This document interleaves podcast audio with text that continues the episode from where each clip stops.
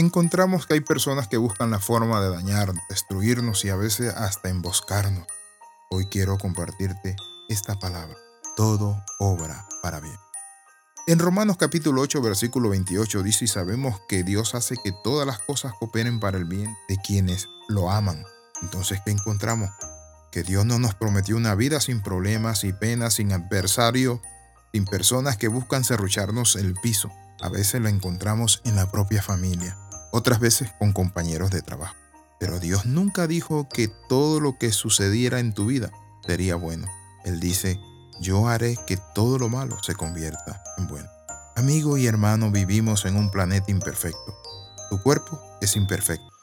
No siempre funciona de la forma correcta y se enferma. Tu mente es imperfecta. Muchas veces puedes captar las cosas y oír lo que no dicen las personas e interpretar. Pero también el clima donde vivimos es un clima lleno de imperfecciones con huracanes, deslaves, terremotos, lluvias, sequías, etc. Pero no te quiero hablar de eso. Lo que te quiero hablar es de la promesa de Dios. Él prometió que nos perfeccionaría.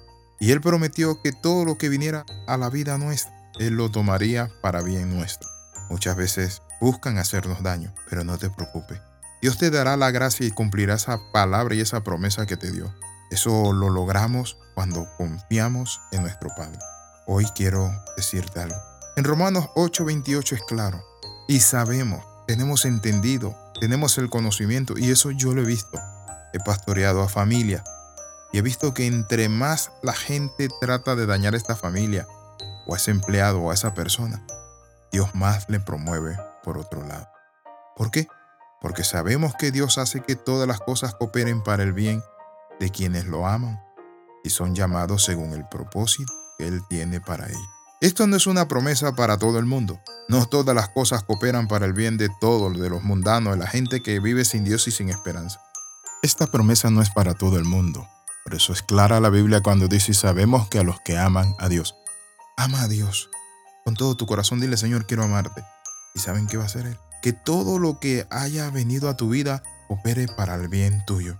Cuando entendemos esta palabra no debemos amargarnos, ni vivir afanados, ni vivir deprimidos, ni tampoco preocupados. ¿Por qué? Porque sabemos que todas las cosas van a cooperar para el bien nuestro, incluso lo malo e incluso lo amargo. ¿Te has dado cuenta de que cuando horneas un pastel los ingredientes individuales no saben bien? La harina por sí misma no sabe bien. ¿Trata de comer harina? No. Pero cuando esos elementos los unes, sale un rico y delicioso pastel.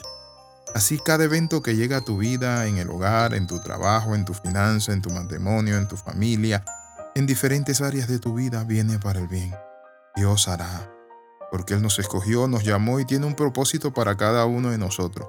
Su propósito es siempre bueno. Es para que nosotros crezcamos en bienestar espiritual, pero también físicamente.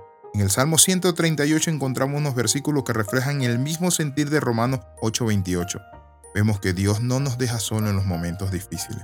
Él nos sostiene y nos acompaña. Contamos con su presencia, su apoyo, su compañía, y aunque pase yo por grandes angustias, tú me darás vida. Contra el furor de mis enemigos extenderás la mano, tu mano derecha me pondrá salvo. El Señor cumplirá su propósito en mí. Tu gran amor, Señor, perdura para siempre, no abandones la obra de tus manos. Eso dice el Salmo 138. El gran amor del Señor nos sostiene en medio de las dificultades y permanece por siempre. No importa si llegamos angustiados o si estamos rodeados de enemigos o situaciones adversas, Él siempre nos rodeará con su gracia y su misericordia. El Señor está con nosotros y Él nunca abandona la obra de sus manos. Y tú puedes vivir fortalecido y firme en esa confianza. Oramos. Nuestro Padre Celestial, llegamos delante de ti.